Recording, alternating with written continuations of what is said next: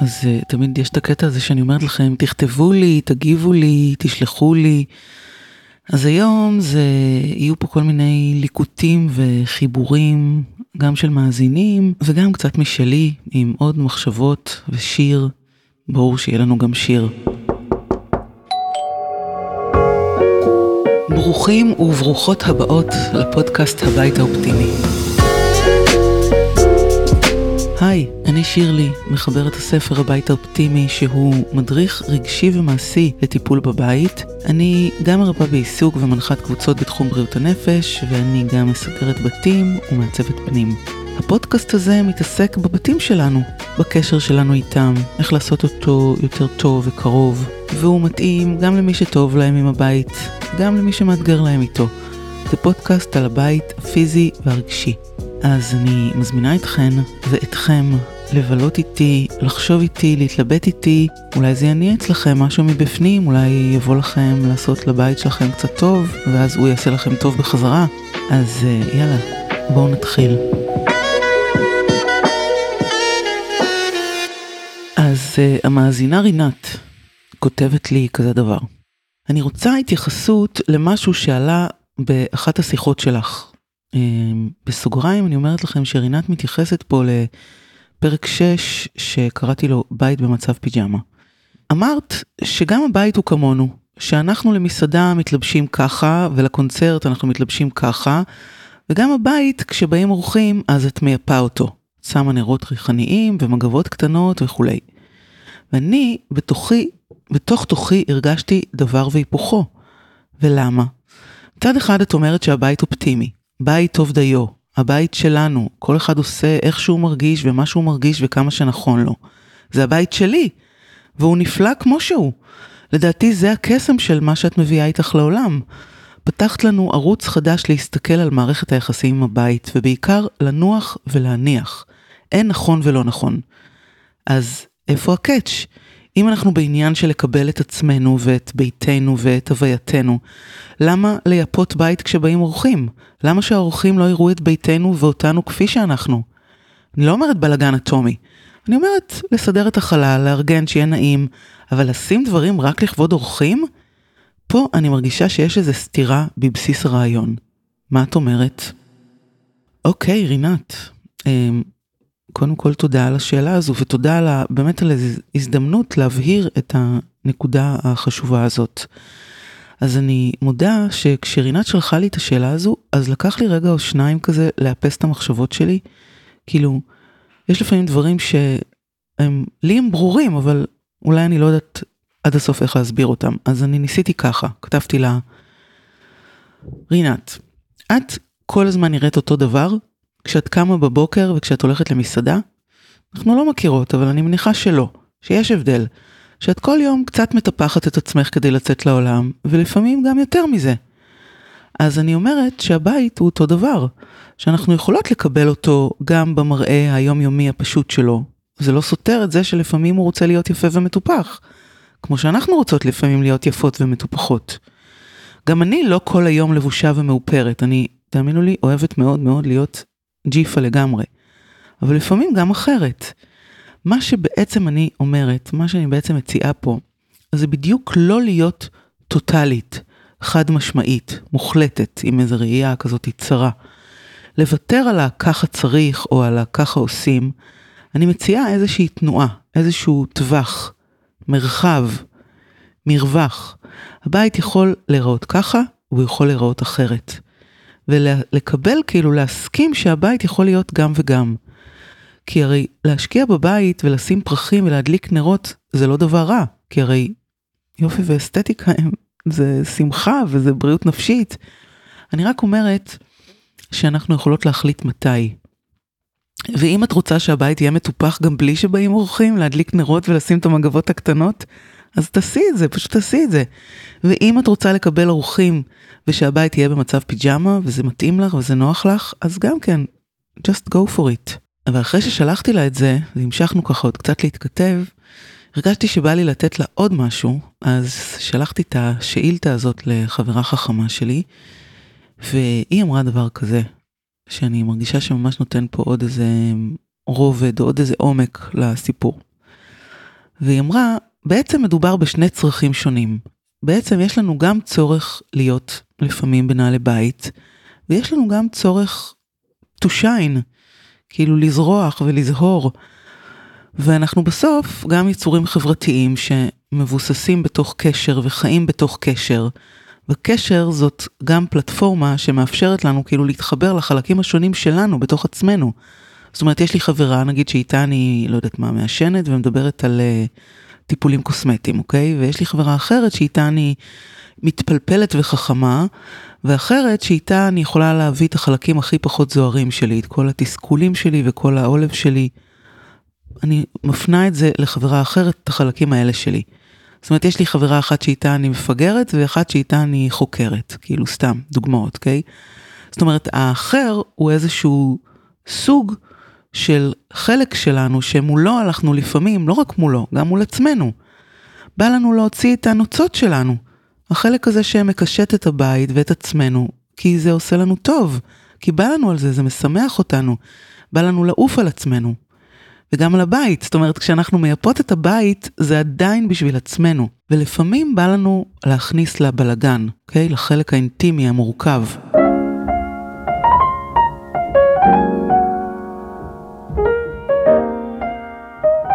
כשקראתי את ההודעה הזו מרינת, אז נזכרתי בהודעה נהדרת אחרת ששלח לי המאזין שין. כן, חברות, יש לנו פה גם כמה מאזינים בנים, לא הרבה, אבל אנחנו בעניין של איכות, פחות של כמות. והוא בדיוק בדיוק התייחס לאינטימיות הזו בלהכניס מישהו לתוך הבלגן שלך. אז uh, המאזין uh, שין, הוא משאיר לי את ההודעה אחרי שהוא שמע את פרק 7, כשאת אומרת כן, קוראים לפרק. הנה, תשמעו אותו רגע.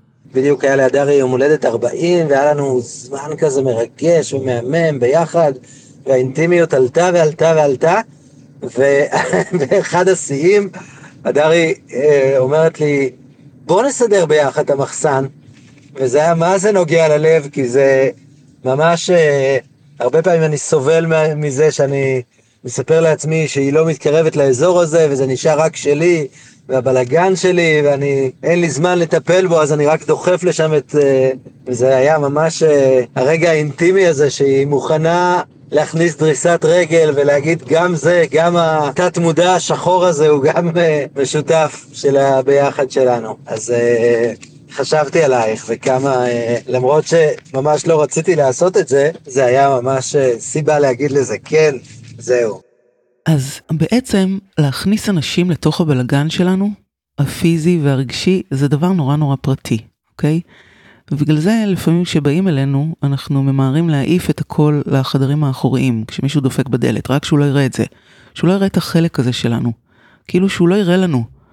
זה דבר אנושי ונורמלי ומובן שלא מתאימה לנו החשיפה הזאת עם כל אחד. אז המאזין שין הוא פה, הוא מתרגש שאשתו מציעה לו ביחד לפתוח את הדלת הזו של המחסן, ולהיות רגע ביחד מול הדבר הזה שמפחיד אותו. זה לא דבר טריוויאלי.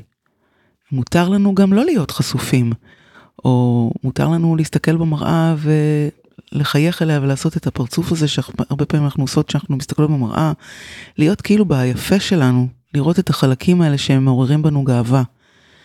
עכשיו זה הכל חלקים שלנו, הסדר והבלגן, הם שניהם חלק מאותו סיפור. חשבתי על זה שזה איזשהו ציר כזה בין החשיפה להסתרה, בין החוץ לפנים, בין המוזנח למטופל. עכשיו, יש לנו מהכל. אני מקווה, רינת וכולכם, שהסיפור הזה יותר מובן עכשיו. אוקיי, עכשיו אני רוצה להקריא לכם טקסט ששלחה לי המאזינה איה. אה, אז המאזינה איה לקחה את היחסים בינינו צעד אחד קדימה והזמינה אותי אליה הביתה. ורגע לפני שהגעתי, היא הניחה את המחשבות שלה על דף ושלחה לי כמו איזה מין אה, פרומו. אני רוצה להקריא לכם אותו. אוקיי, אז uh, לטקסט הזה שאני מקריאה לכם עכשיו קוראים ניביצן. תכף אתם תבינו. אני רוצה לכתוב בית. כל מה שעולה לי על בית, ועולה לי. אז היום תגיע לכאן שירלי, ורק מזה שההצהרה היא שנשב ונחשוב על הבית, התמלאתי רוגע. פשוט נשב ונסתכל ונחשוב. נחשוב מה אני רוצה, מה המגבלות, מה מפריע, מה צריך. זה בניגוד מוחלט לתחושה שהייתה לי לפני שהגיעה המעצבת ההיא, ששם הייתה מצד אחד תקווה גדולה שהנה, הבית שלי יהיה ממש מדוגם ובטוב טעם, לקיבוץ חזק שהרגשתי כשידעתי שהבית כאילו בכך מופקע ממני. הוא כבר לא שלי, הוא הופקד בידי משטרת העיצוב והטעם הטוב והככה צריך והככה יפה. וזה לא משנה שאת ההיפופוטם עץ קנינו בדרום אפריקה מאיש שחור וצנום שעמד בגשם ופרס את מרכולתו לצד הכביש וייחל שמישהו יעצור, ועצרנו. ומיד כשירדתי מהאוטו, ראיתי את ההיפופוטם השמנמן הזה מסתכל אליי ומבקש שאקח אותו. והרמתי, והרגשתי מיד שהוא שלי, בהגלגלות החלקה שלו. התרפק בחיקי ואמר, יאללה נוסעים, אני בא איתכם. ולפני שנכנסנו לאוטו, עוד הספקתי לשאול את הבחור איך אומרים היפופוטם בשפה האפריקאית שלהם, והוא אמר משהו כמו ניביצן, שזה בוודאות שיבוש, אבל זה השם שדבק בו. מיהרנו לאוטו, כי הגשם התחזק, ונסענו שמחים. אז למול הזיכרון הזה, מהרגע ההוא של הטיול המשגע של רק שנינו בארץ רחוקה וזרה, שטופי חופש ומראות מעוררי חושים, הגיעה המעצבת ההיא ועיקמה את האף למולו ופסקה, זה לא מתאים. וואו, איה. אה, אני זוכרת שכשקראתי את הטקסט הזה, ממש, כאילו, גם התרחבתי וגם התכווצתי. משהו בתום של ההיפופוטם הזה, ובסיפור הזה, והזיכרון החם והמתוק הזה אל מול הקביעה של המעצבת. עכשיו תראו, גם אני מעצבת, וגם אני לוקה לפעמים בדבר הזה, בקביעות המוחלטות האלה. זה טוב, זה רע, זה יפה, זה לא יפה. כולנו עושים את זה, כן? לא צריך להיות מעצב בשביל להגיד את הקביעות האלה. אני מבינה את זה. וגם, כאילו, אם מישהו מביא או מישהי מביאים הביתה מעצבת, אז הם רוצים לשמוע את דעתה. כאילו, הם צריכים את העזרה שלה. ואני חושבת שמה שאני מציעה פה זה שוב את אותו עיקרון, את העיקרון הזה של התנועה, את היכולת שלנו לבחור. את היכולת שלנו לבחור כאילו מתי אנחנו מקבלים עצה או דעה של מישהו. זאת אומרת, המעצבת יכולה להגיד, אני לא אוהבת את זה, ואפשר לחשוב, כן, גם אני לא עפה על זה, תודה שעזרת לי להחליט. ואפשר להחליט, לא, יש פה סיפור שאת לא מבינה, ולי החפץ הזה, או הצבע הזה, או התמונה הזו עושים טוב, ואני רוצה שזה יהיה בבית שלי. אני נזכרת באיזה פרויקט שעשיתי פעם עם איזה בחור שקנה דירה נורא יפה, ורצה שאני אלביש לו אותה מאלף ועד תף. ואני זוכרת אותו אומר לי, תקשיבי, אין לי טעם ואין לי מושג בכלום, ותבחרי לי בעצמך את הכל. ובתור מעצבת זה כאילו מתנה לא נורמלית, זה כאילו חלום של עבודה, שמישהו אומר לך, קחי כרטיס אשראי, קחי מפתח, תקראי לי כשזה מוכן. זה אשכרה חלום רטוב, כן? אבל אין דבר כזה, אין לי מושג, אין לי טעם, אני לא יודע. כי, כי כשהייתי שולחת לו כל מיני דברים, אז הוא ידע להגיד לי מיד, את זה אני אוהב, את זה אני לא אוהב, את זה אני רוצה, את זה אני לא רוצה. ולפעמים הוא אמר, אני אוהב את שניהם, תחליטי לי. אז בסוף הבתים שלנו, הם הבתים שלנו. כאילו זה אנחנו חיים בהם. אנחנו יושבים על הספה, ואנחנו מסתכלים על התמונה, ואנחנו מניחים את הרגליים על השטיח, לא המעצבת. אז זה מצד אחד נהדר לסמוך וגם להתמסר במקומות שלא יודעים ובמקומות שבהם צריך באמת איזה, איזה עזרה, איזה תמיכה, איזה יד, אבל במקומות שבהם אתם יודעים משהו, שאתם מרגישים משהו, שאתם רוצים משהו, תזכרו להקשיב לעצמכם. זאת אומרת, אפשר להיות רגע אחד ב, בא לי שתחליטי בשבילי, ולפעמים פשוט לדעת בדיוק. אז ככה. אני רוצה לספר לכם סיפור נהדר שקרה לי בשבוע שעבר. בפרק 3, תנועה מביאה תנועה, אני מספרת לכם כמה קשה לי להכניס, כמה קשה היה לי להכניס תנועה לחיים, ואיזה מאמץ אדיר נדרש ממני כדי להתחיל בפעולה הזאת. ואיך בסוף הצלחתי, אחרי שהבאתי מורה פרטית לעשות לי שיעורים פרטיים בתוך הבית שלי, דבר שכאילו לא יכולתי להתחמק ממנו, היא באה, אז כאילו זה מה שהיה. ואחר כך כשראיתי שאני כבר יותר יכולה להתקדם צעד, אז עשיתי שיעורים פרטיים מחוץ לבית אצל מורה שחיכתה לי בסטודיו שלה, רק לי היא חיכתה. ואחרי שהרגשתי שזהו, שאני על זה, רק אז הצטרפתי לשיעורים קבוצתיים בסטודיו. אחד סטודיו לפילאטיס ואחד סטודיו ליוגה. אחד כזה, אחד כזה. שוב, ככה זה כשאני לא מצליחה לבחור. בכל אופן, ככה הצלחתי לי כמה חודשים להתמיד באחד כזה, אחד כזה. ממש הייתי ילדה למופת, והייתי מאוד מאוד גאה בעצמי. ואז, שבוע אחד לפני חודשיים בערך, לא מצאתי מתי ללכת. אולי זה היה בשבוע של היום הולדת שלי, מצאתי לעצמי איזה הסברים למה זה ממש לא נורא, שטויות, שטויות, לא נורא, שבוע אחד תדלגי בקטנה. אבל אז, שבוע אחרי זה, נדמה לי לא הרגשתי טוב, ואז לא הלכתי, ומפה לשם, זה כאילו נהיה הדבר החדש, שאני רשומה ולא הולכת. אני משלמת ולא הולכת, אוקיי? כאילו, היו לי ממש שבועות שהיה לי שכנוע עצמי כזה, שזה שאני משלמת, שזה שמחכה לי כאילו מיטה בסטודיו, זה גם דבר, זו התקדמות, זו התקדמות לעומת התקופה שלא חיכתה לי מיטה, שלא שילמתי. כאילו, שילמתי ולא הלכתי, זה התקדמות מלא שילמתי ולא הלכתי. ממש ראיתי בזה איזה סוג של הישג. באמת, הראש שלנו לפעמים זה משהו. ואז, שבוע שעבר, כבר התחיל פברואר, כן? והתשלום כבר ירד, כן? ואמרתי לעצמי, טוב, די, מספיק, עד כאן, זה מגוחך, את כבר משלמת כאילו שלושה חודשים לשני סטודיואים שונים ולא הולכת. אז פשוט תודיעי שאת מפסיקה את המנוי. זה מה שאמרתי לעצמי. עכשיו, בסטודיו של היוגה, כאילו בעלת הסטודיו היא מכירה אותי בגלל הספר שלי, אז כאילו התביישתי, התביישתי לכתוב לה את זה. יש מצב שהיא גם שומעת את הפודקאסט, כאילו התביישתי, זה פידח אותי. אז אמרתי, טוב, אני אתחיל מלבטל את הפילאטיס. ואז אני כותבת לשם הודעה בזו הלשון. בוקר טוב, נראה לי שאני מבקשת לסיים את המנוי. אני לא מצליחה להביא את עצמי לשיעורים מתחילת דצמבר. איך עושים את זה? ואז uh, הבחורה מהסטודיו, הבחורה א' מהסטודיו כותבת לי, שירלי יקרה, אשמח לשוחח איתך, מתי תהיי פנויה לשיחה? ואז היא מתקשרת, הבחורה א', ואני מסבירה לה שזה לא הולך, שאני כאילו לא באה וחבל על הכסף. אז היא כזה מתחילה להגיד, טוב, בואי נראה, בואי נראה איך נראים הימים שלך, נחשוב איפה בכל זאת אפשר להשתלב.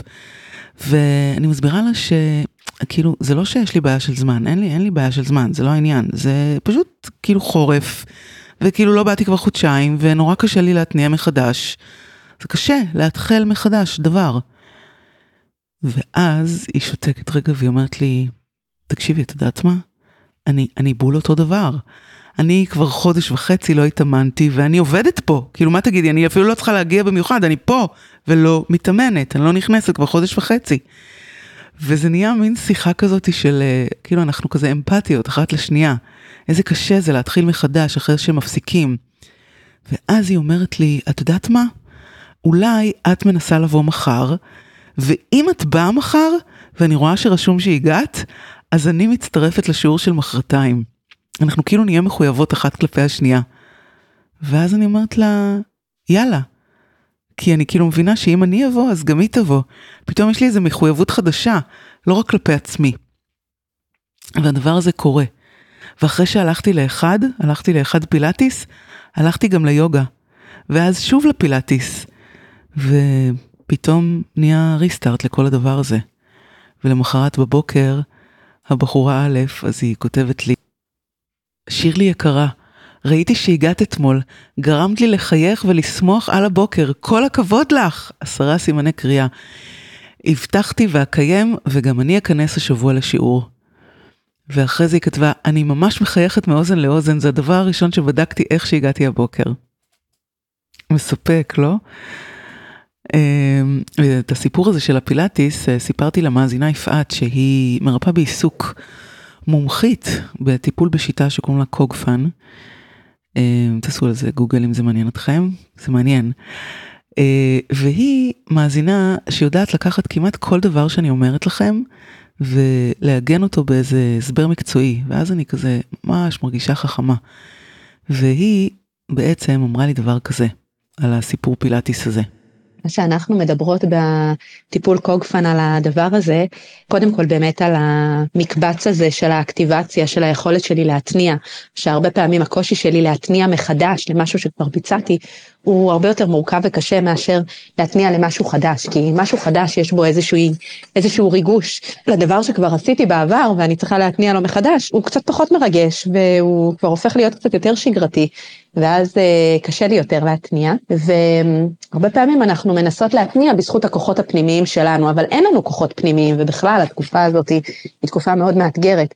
דלת כוחות פנימיים, ובעצם מה שעשית זה זיהית את זה ואמרת יאללה, אה, אני אשתמש באסטרטגיה חיצונית. אסטרטגיה חיצונית היא להניע ביחד, ובעצם להניע ביחד אה, מערב אה, גורם ריגוש חדש, והגורם ריגוש החדש הוא שאני מחויבת לא לעצמי, אלא להצלחה של מישהו אחר, שבזכות זה שאני אלך אז מישהו אחר ילך, ובעצם זה מניע אותי מחדש לפעולה שכבר לא כל כך ריגשה אותי, ואני מייצרת שוב פעם איזשהו מערך של ריגוש, מחויבות, חיצונית, שאני יודעת שאני אניע גם מעגלים אחרים, והוא הרבה פעמים עוזר לאנשים שהם אנשים יותר סוציאליים, שהערכים שלהם הם ערכים חברתיים, שחשוב להם הצלחת האחר וקידום האחר, והוא באמת אה, הופך להיות מין משחק כזה, ולא סתם כתבת לה שזה הדבר הראשון שעשית, כי כאילו היית מאוד מאוד מרוגשת מזה. חכמה יפעת הזאת, אה? אמ, אז תודה ליפעת, תודה לאלף, אה, שעזרת לי לחזור לפילאטיס, ויאללה נקסט.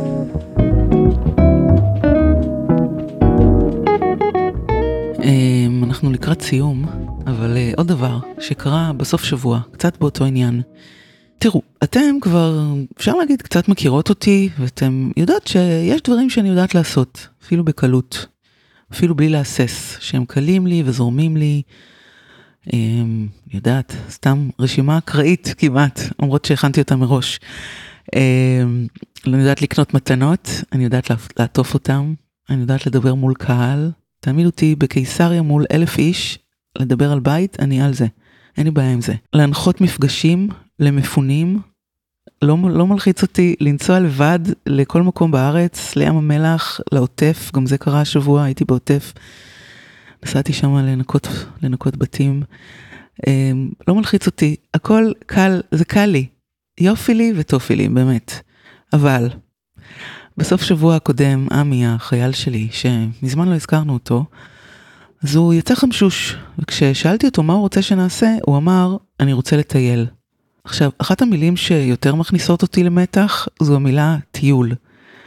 זה קשה להסביר את זה, אבל טיול זו מילה שמאירה אצלי כאילו, ממש כאילו את החלקים של הדימוי העצמי הירוד. אני, אני, ישר אני חושבת, אני לא מסוגלת, אני לא מסוגלת, לא, אני אדפוק את זה. אני אדפוק את זה, זה יהיה לי קשה, ואני כל הזמן אתכתר, אז חבל, עדיף שאני אשאר בבית. אמ, אבל השנה אני החלטתי עם עצמי שאני מתגברת על הפחד ועל הנטייה הטבעית שלי תמיד להגיד לעודד, ממי תקשיב, תיסעו אתם, תעשו טיול בנים, יש לי מלא כביסות לעשות, וכאילו בנוהל אני בעצם נשארת בבית. ואז כשעמי אמר את זה, אז אני אמרתי, אוקיי, אני אבוא גם. עכשיו, אני, אני נשבעת לכם שאני כמעט לא עצמתי עין בשישי בלילה, מרוב לחץ, מאיך אני אתמודד עם הדבר הזה, מה אני אלבש, איך אני אלך, ומה אם יהיה לי קשה מדי, ומה אם אני אתחרט באמצע. אני, זה מאוד מביך להביא את החלק הזה שלי פה, אבל אנחנו כבר כאילו בשלב, ואני רוצה פה בעצם למרקר איזה נקודה. הנקודה היא כזאת, כמעט לכולנו יש משהו או כמה משהוים שקשים לנו, שמלחיצים אותנו, שמכניסים אותנו לסרט. ואותם דברים בשביל אנשים אחרים זה משהו קל, קל, שקורה להם על הדרך. נגיד בעניין הזה, יש לי חבר טוב, גיל, גיל טבת, שהוא מדריך טיולים מהסוג שאתם לא מכירים. והוא בא איתנו לטיול הקטן, או אולי צריך להגיד יותר נכון, הוא לקח אותנו לטיול הקטן הזה, ואני ידעתי שעם גיל אני אהיה בידיים בטוחות והוא ישמור עליי. ועודד גם אמר מצידו שמקסימום תחזרי לאוטו ותחכי לנו באיזה בית קפה. אז כאילו קודם כל ששמעתי את המילים בית קפה נרגעתי, כי כאילו בית קפה זה לא מלחיץ אותי, אני יודעת מה עושים שם. ובסוף באתי והלכתי וצחקתי והיה לי כיף. מה אני אומרת? אני אומרת שלפעמים צריך עזרה. ויש אנשים, מלא אנשים, שהם ממש בסרטים מלטפל בבית שלהם, והם צריכים שמישהו ייתן להם שם יד. לפעמים זה רק נוכחות של חברה או אחות או מסדרת או לא משנה מי, מישהי שבאה להיות איתכם במקום המפחיד הזה, זה עושה את כל ההבדל. אז יאללה, קחו את זה. זהו, הגענו לסוף, אז אנחנו נסיים בשיר קטן, שאת השיר הזה אפשר לקחת לכל מיני מקומות, והחלטתי ברוח הפרק להשאיר לכם את זה פתוח, לא להגיד לכם לאן אני לוקחת את זה ומה אני חושבת על זה. שכל אחת תיקח את השיר הזה לאן שהיא צריכה. ואת השיר המתוק הזה שלחה לי נאמנת הפודקאסט, דפנה. את השיר כתבה נועה סורק. רציתי שיבוא מי, ובהנחת חיבה יושיט לי שתי ידיים חסונות, יאסוף אותי, תמוהת עיניים ורכה, מבין הקוביות המפוזרות. ילחש לי, מתוקה שלי, איזה בלגן עשית, וינשק. נועה סורק. אוקיי, פרק 17, חתיכת פרק. אז אה, אנחנו מחליטים ומחליטות שמותר מבולגן, מותר מסודר, ומותר לשים נרות ופינוקים רק בשבילנו, ומותר גם לקבל אורחים עם הבית כמו שהוא. העיקר שתהיה פה איזו בחירה של איך ומה מתאים לנו. ואם אה, מעצבת אומרת לנו זה יפה, זה לא יפה, מותר לנו לחשוב אם העצה שלה מתאימה לנו או לא. זה הבית שלנו, ואנחנו המחליטים הראשיים על מה הולך בו. ואם קשה לנו להתניע איזה הרגל מחדש, או שאנחנו רוצים דווקא להכניס איזה הרגל חדש לתוך החיים שמפחיד אותנו, אז אפשר, או כדאי, שמישהו יעזור לנו שם. זהו, אם אתם רוצים לקבל הודעות על פרק חדש שעולה, אז יש כזה פעמון קטן מתחת לשם של הפרק, אז תלחצו עליו.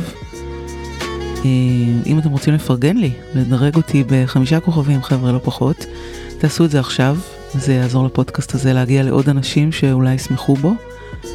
שיהיה לכם שבוע טוב או סוף שבוע טוב, ואין לי מושג מתי הפרק הזה יעלה. כזו אני, חיה על הקצה. תודה שהייתם איתי. נתראה בקרוב.